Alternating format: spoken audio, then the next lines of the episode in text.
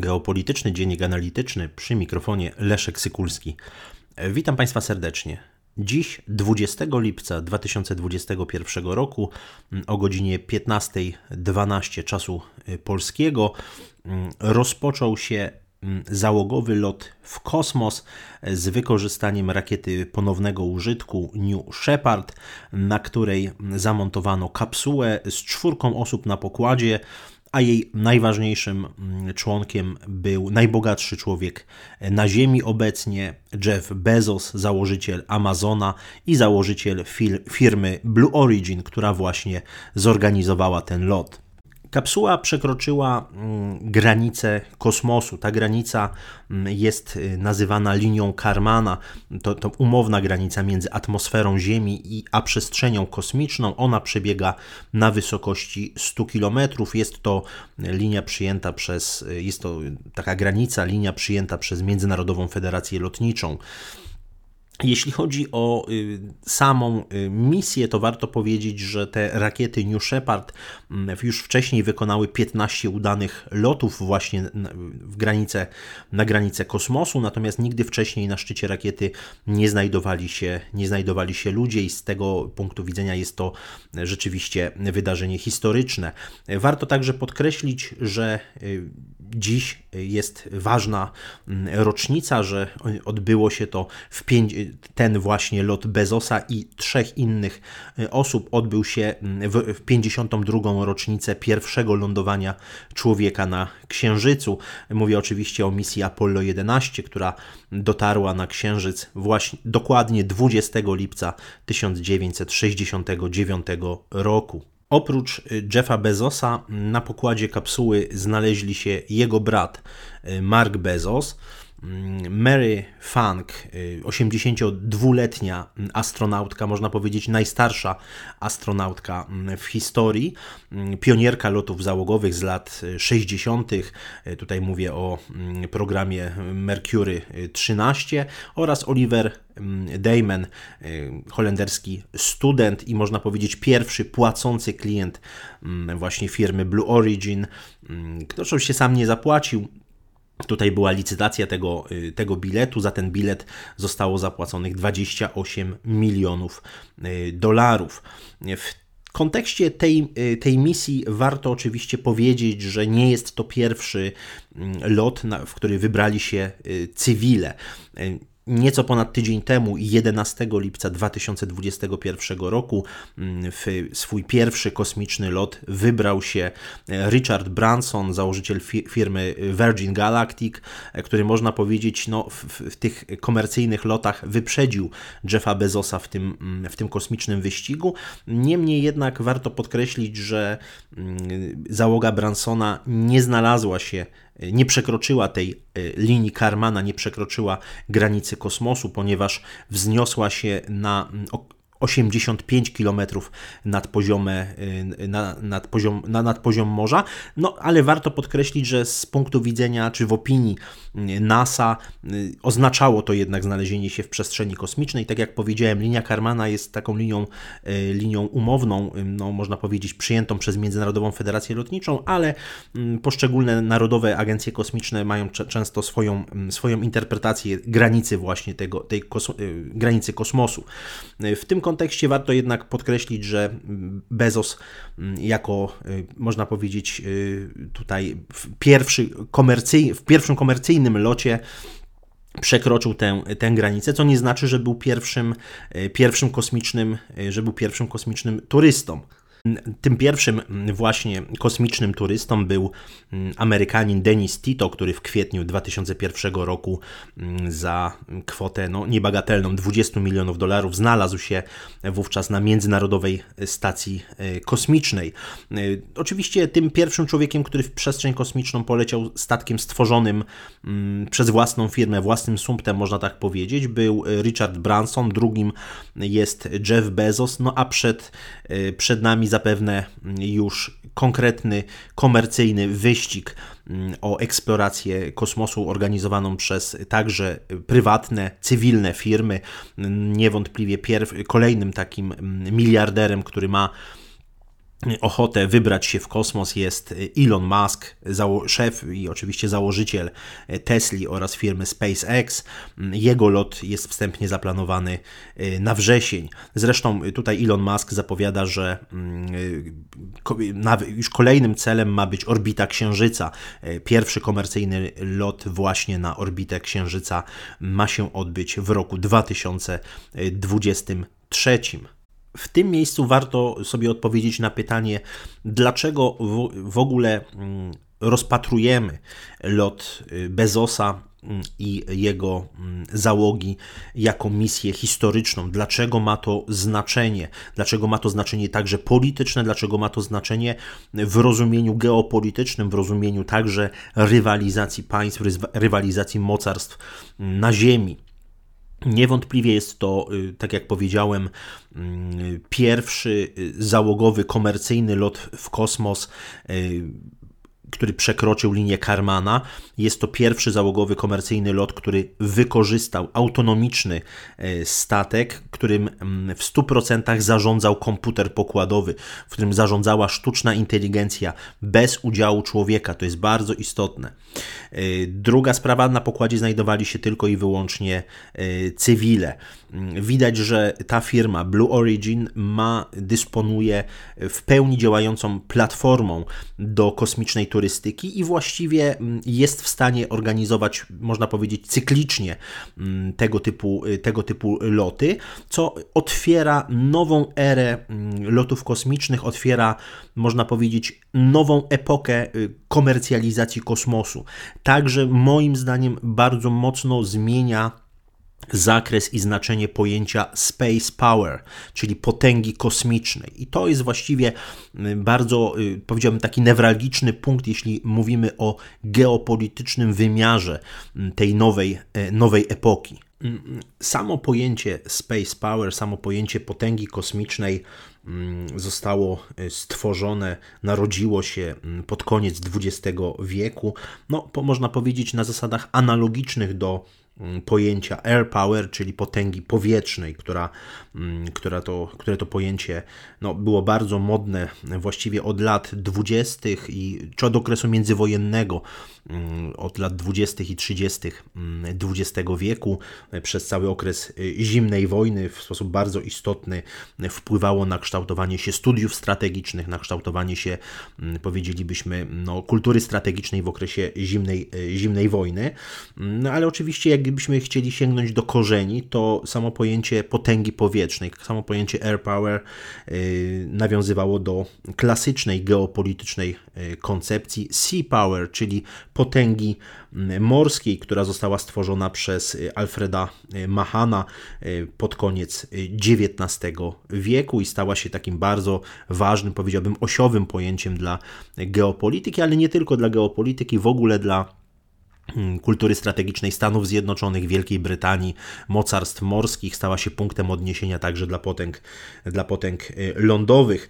Hmm, oczywiście to podobieństwo pojęć space power, air power i sea power y, no, nie oznacza, że istnieje taka dowolność, można powiedzieć, w przenoszeniu różnych elementów, różnych pojęć związanych z tymi, z tymi kategoriami. Mm, faktem jest, że każdy, każda z tych przestrzeni ma swoje specyficzne cechy fizyczne i takie proste przenoszenie e, prawideł, można powiedzieć, z e, przestrzeni morskiej, z domeny, mor, z domeny morskiej mm, na domenę powietrzną czy na domenę kosmiczną, no jest błędne.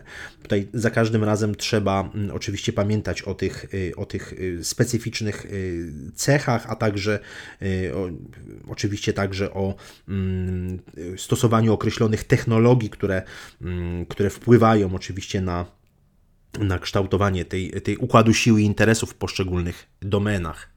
Przez długi czas pojęcie mm, potęgi kosmicznej było ograniczane, można powiedzieć, do takiej mm, wąskiej, wąskiego zakresu polityki państwa, e, gdzie mm, to pojęcie odnosiło się do możliwości, zdolności danego kraju wykorzystania przestrzeni kosmicznej no, w, celu, w celu realizacji, można powiedzieć, bezpieczeństwa narodowego, w celu zabezpieczenia interesów danego państwa e, w celu zapewnienia bezpieczeństwa narodowego. W takim zewnętrznym, zewnętrznym wymiarze. No i oczywiście tutaj chodziło przede wszystkim o znaczenie tej przestrzeni kosmicznej w, w powiedzielibyśmy, funkcjonowaniu strategii bezpieczeństwa państwa. Mowa tutaj przede wszystkim o różnego rodzaju systemach, systemach kosmicznych. Ta, to spojrzenie bardzo charakterystyczne dla czasów zimnej wojny, bardzo charakterystyczne jeszcze dla lat 90.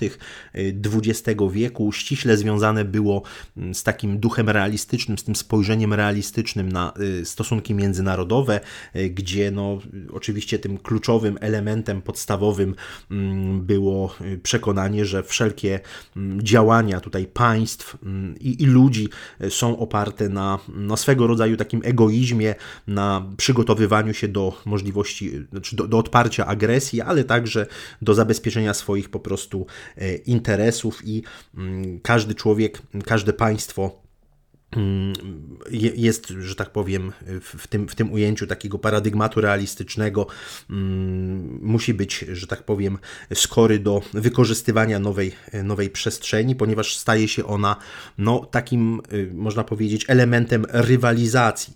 Stąd wszystkie tego typu pojęcia, które kojarzymy jeszcze z okresu zimnej wojny, jak chociażby wyścig kosmiczny, czy zbrojenia w kosmosie, czy rywalizacja w kosmosie, właśnie były związane z tym takim podejściem realistycznym e, i, mm, no i dosyć wąskim takim ograniczeniem tego, y, tego pojęcia space power do, mm, do realizacji bezpieczeństwa narodowego. Natomiast moim zdaniem mm, ten lot Jeffa Bezosa jest takim symbolicznym otwarciem nowej epoki. Nowej epoki, y, właściwie stworzenia kolejnego wymiaru rozumienia pojęcia space power.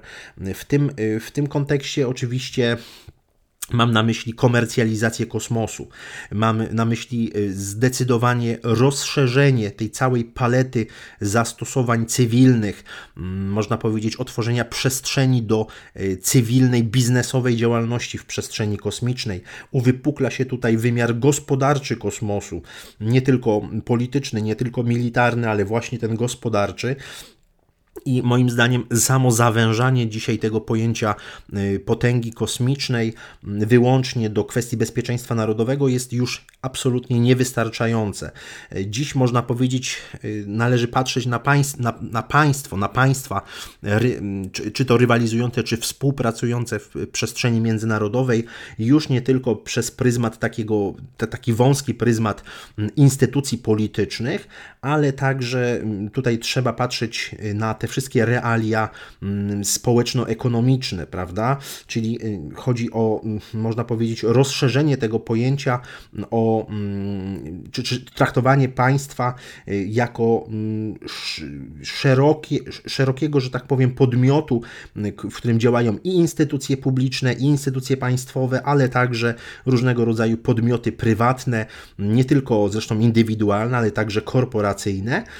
I w, w taki sposób ta eksploracja przestrzeni kosmicznej może realizować interesy y, zarówno państwa, jak i podmiotów prywatnych, natomiast oczywiście w, w, może wpływać w sposób bardzo pozytywny na cały kontekst bezpieczeństwa, ale także, co bardzo istotne, dobrobytu, dobrobytu społeczeństwa, tak? ponieważ tutaj potrzebna jest efektywna gospodarka, jest potrzebna pewna stabilność społeczna, jest potrzebna mm, przedsiębiorczość e, ludzi i to patrzenie w, w, taki szeroki sposób na państwo, które staje się podmiotem, gdzie no, można powiedzieć na równi e, w wielu kwestiach zaczynają działać i pod, podmioty prywatne i podmioty publiczne, jest jednym, będzie moim zdaniem tym pokłosiem tych, e, tych, tych misji i Bransona zresztą i, i Bezosa i całej działalności Ilona Maska. Myślę, że takie rozszerzenie, poszerzenie tego pojęcia space power, e, które jest takim po, pojęciem, w, w, można powiedzieć, włączającym te różne dopełnienia wypełniające kategorie mm, do, do polityki państwa jest bardzo dzisiaj charakterystyczne i moim zdaniem będzie to właśnie skutkowało mm, jeszcze y, rozszerzeniem tego, y, y, tego, tego powiedziałbym takiego wymiaru definicyjnego pojęcia space power. Mm, natomiast moim zdaniem to nie jest y, ostateczny etap y, formułowania się tej, tego pojęcia potęgi kosmicznej, to nie jest mm, jedyny y, wymiar, czy te, nie są to jedyne dwa wymiary, o których tutaj mówimy. Należy patrzeć na perspektywę pojawienia się mm, podmiotów ponadnarodowych, podmiotów, można powiedzieć, transgranicznych, które możemy także definiować jako podmioty, aktorzy niepaństwowe, pozapaństwowe, które mm, niewątpliwie będą wchodzić w eksplorację przestrzeni e, kosmicznej. Dziś to nie są równorzędni partnerzy dla dla państw, no bo jednak jeżeli patrzymy na te misje mm, właśnie Bransona, Bezosa mm, czy, y, czy, czy, czy, czy Maska, są one mm, no, w, w pewien sposób, można powiedzieć, kontrolowane przez e, państwo, y, przez państwo, przez Stany Zjednoczone. Jest to element szerokiego programu kosmicznego, takiej dalekosiężnej e, strategii Stanów Zjednoczonych, ale faktem jest, że rzeczywiście to y, takie uniezależnianie się od państwa, zarówno w sferze no, takiej gospodarczej, jak i w innych dziedzinach, w dobie globalizacji tych podmiotów, e, tych aktorów pozapaństwowych, jest dzisiaj bardzo charakterystyczne. Widzimy, że tak jak powiedziałem, nie są to dzisiaj podmioty zdolne do rzucenia rękawicy Chińskiej Republice Ludowej, Federacji Rosyjskiej czy Stanom Zjednoczonym, ale w dalszej y, przyszłości, w dobie także, myślę, rewolucji technologicznej, która, która postępuje, która będzie tworzyła nowe, y, nowe szanse, ale także nowe zagrożenia. Możemy mówić także o takim kolejnym, o kolejnej perspektywie mm, właśnie rozumienia space power, czyli rozumienia tej potęgi kosmicznej jako elemencie y, także wykorzystywanym przez podmioty transgraniczne.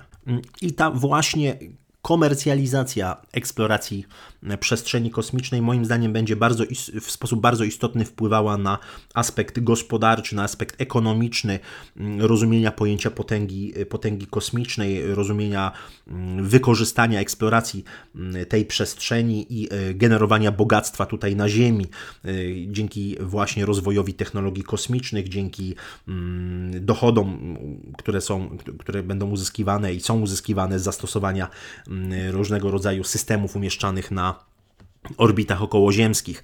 W tym kontekście moim zdaniem parady taki paradygmat, takie spojrzenie, taka y, sposób y, analizy stosunków międzynarodowych wyłącznie z pozycji e, realistycznych, takiego paradygmatu właśnie realistycznego już jest absolutnie niewystarczający.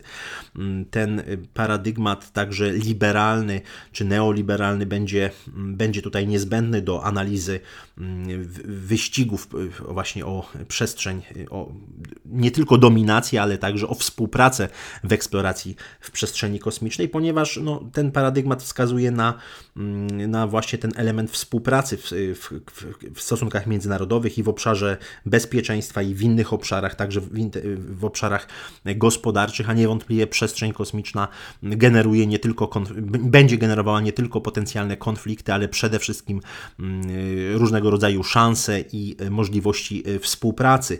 Myślę, że także takie spojrzenie konstruktywistyczne i, i, i podejście w kontekście, mm, powiedziałbym, mm, postrzegania przestrzeni kosmicznej, postrzegania, mm, eksplorowania przestrzeni kosmicznej, postrzegania państw i innych podmiotów y, będzie bardzo istotny. No, konstruktywizm odnosi się do tego, w jaki sposób ludzie, społeczeństwa, elity decyzyjne postrzegają rzeczywistość, jak konstruują obraz w swoich, w swoich głowach, jakie, jakie konstruują, powiedzielibyśmy, takie mapy mentalne w tym zakresie, mm, mapy kognitywne. W związku z tym mm, to jest bardzo istotne, w jaki sposób y, poszczególne podmioty państwowe i pozapaństwowe będą, będą starały się kreować określoną wizję, na przykład y, tego, jaki, jaki kosmos będzie miał wpływ na, na życie poszczególnych ludzi, na życie gospodarcze, polityczne, społeczne, na, na los po prostu człowieka.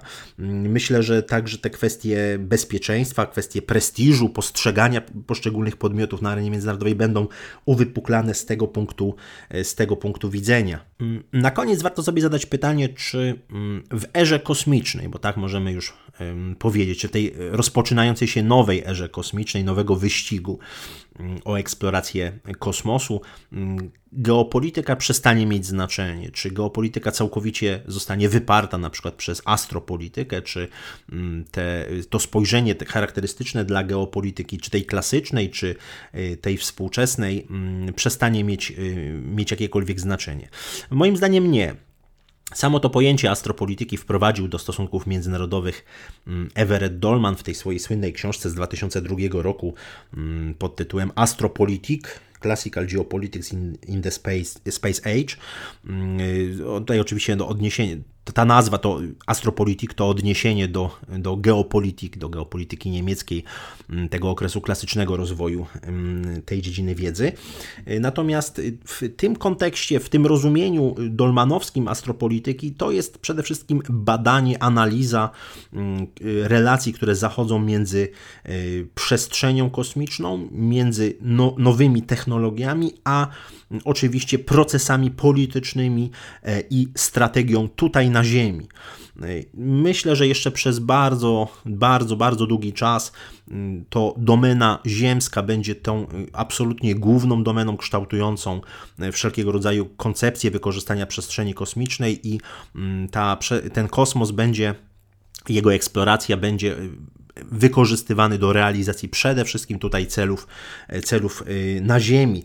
Natomiast w tym kontekście astrostrategia może być y, rozumiana jako mm, analiza, różny, analiza przestrzeni na Ziemi i oczywiście w kosmosie z punktu widzenia wojskowego i politycznego, który może dawać oczywiście dominację, mm, y, dominację pod, poszczególnemu, poszczególnemu podmiotowi, czy to państwowemu, czy pozapaństwowemu, tak? Czyli y, starać, y, tutaj astropolityka stara się mm, analizować różnego rodzaju punkty, mm, przestrzenie i na Ziemi, i w przestrzeni okołoziemskiej, których kontrola może być istotna z punktu widzenia budowy przewagi politycznej, przewagi militarnej. Oczywiście, jeżeli spojrzymy na astropolitykę jako na przedłużenie geopolityki, po prostu o kolejną domenę, o kolejną przestrzeń, obok na przykład jeszcze przestrzeni, informacyjnej, to zobaczymy, że ona rzeczywiście mm, włącza w siebie różne rodzaje, różne klasyczne elementy geostrategii. Będziemy tam mieli i kwestie znaczenia sieci transportowej, i y, kwestie logistyczne, i różnego rodzaju obszary osiowe, i można powiedzieć cieśniny strategiczne, linie handlowe, obszary pasywne, obszary obszary, obszary, bier, obszary, obszary aktywne, czyli te żywotne centra, mm, y, y, centrum, peryferia, półperyferia. Mm, będziemy mieli y, do czynienia te, z wieloma elementami klasycznej strategii, klasycznych studiów strategicznych, także tych mm, związanych z teoriami tworzonymi w okresie także zimnej wojny, więc myślę, że to będzie miało swoje liczne odpowiedniki w przestrzeni kosmicznej, ale ja bym uciekał od robienia takich prostych oczywiście analogii. Tak jak powiedziałem, każda przestrzeń ma swoją e, specyfikę. Widzimy to doskonale na przykładzie geopolityki informacyjnej, która już zaczęła mm, analizować, badać yy, przestrzeń informacyjną przy użyciu narzędzi geopolitycznych. Yy, wielu yy, teoretyków walki informacyjnej posługuje się klasycznymi, klasycznym aparatem pojęciowym geopolityki i rzeczywiście jest tam wiele analogii, ale przestrzeń informacyjna ma również swoją specyfikę i tutaj tutaj absolutnie nie ograniczałbym się tylko i wyłącznie do spojrzenia geopolitycznego. Myślę, że geopolityka nadal pozostanie bardzo istotnym